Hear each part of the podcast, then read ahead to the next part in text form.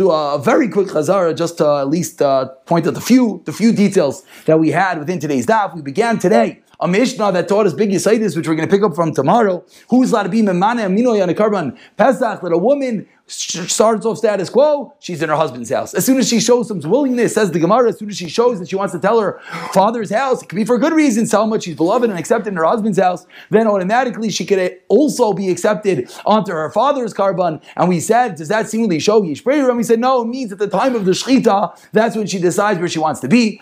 Shabbos, we said in the Mishnah, can eat from wherever we want, and Eved can eat from neither, and half half could also not eat from the master. And tomorrow we're going to have to deal with that more extensively. We got into the pasuk of Sukkim of Shir Shirim. We learned that the mile of the Talmidei Chachamim, the mile of the learning the Torah, that's the wall, and then the breast that gives off, that's Talmidei Chachamim, that's the Torah. We then went from there into the fascinating story of Hoshea, how Hoshea did not defend Klal Yisrael. That when Hashem told Hoshea, "What should I do? My children sinned." What should he have said? He should have said what Abraham Avinu and all the others he said, "Allah that we'll accept the Averis." Rather, what did he say? He said, "Ah, forget Klal Yisrael, destroy them." Hashem says, "Hoshea, I'm going to show you." And he told Hoshea to marry a Zayin and have children that are Zayin and he had three terrible children. Each one had a horrible name: Israel, Lu and Lu Ruchama, which were three terrible One that we're not going to have any more mercy. We're not going to have Hashem's not going to be our father anymore. Hashem's not going to be on us anymore. And after the whole story, Hashem says, "What are you doing, Hoshea? Why are you with your wife?" Moshe Rabbeinu wasn't with his wife when he spoke to me. You should leave your wife. She says, "Leave my wife. Leave my kids." God says, "Gotcha. Leave your wife. Leave your kids." I understand. She's not your wife. These are not your kids.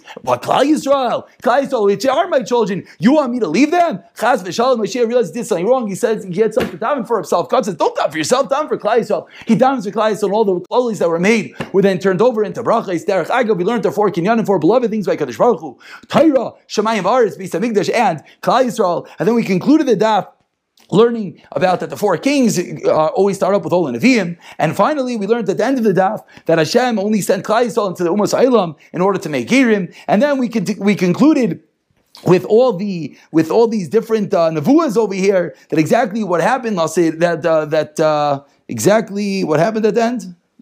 That Camera died. Camera died. No. What happened at the end?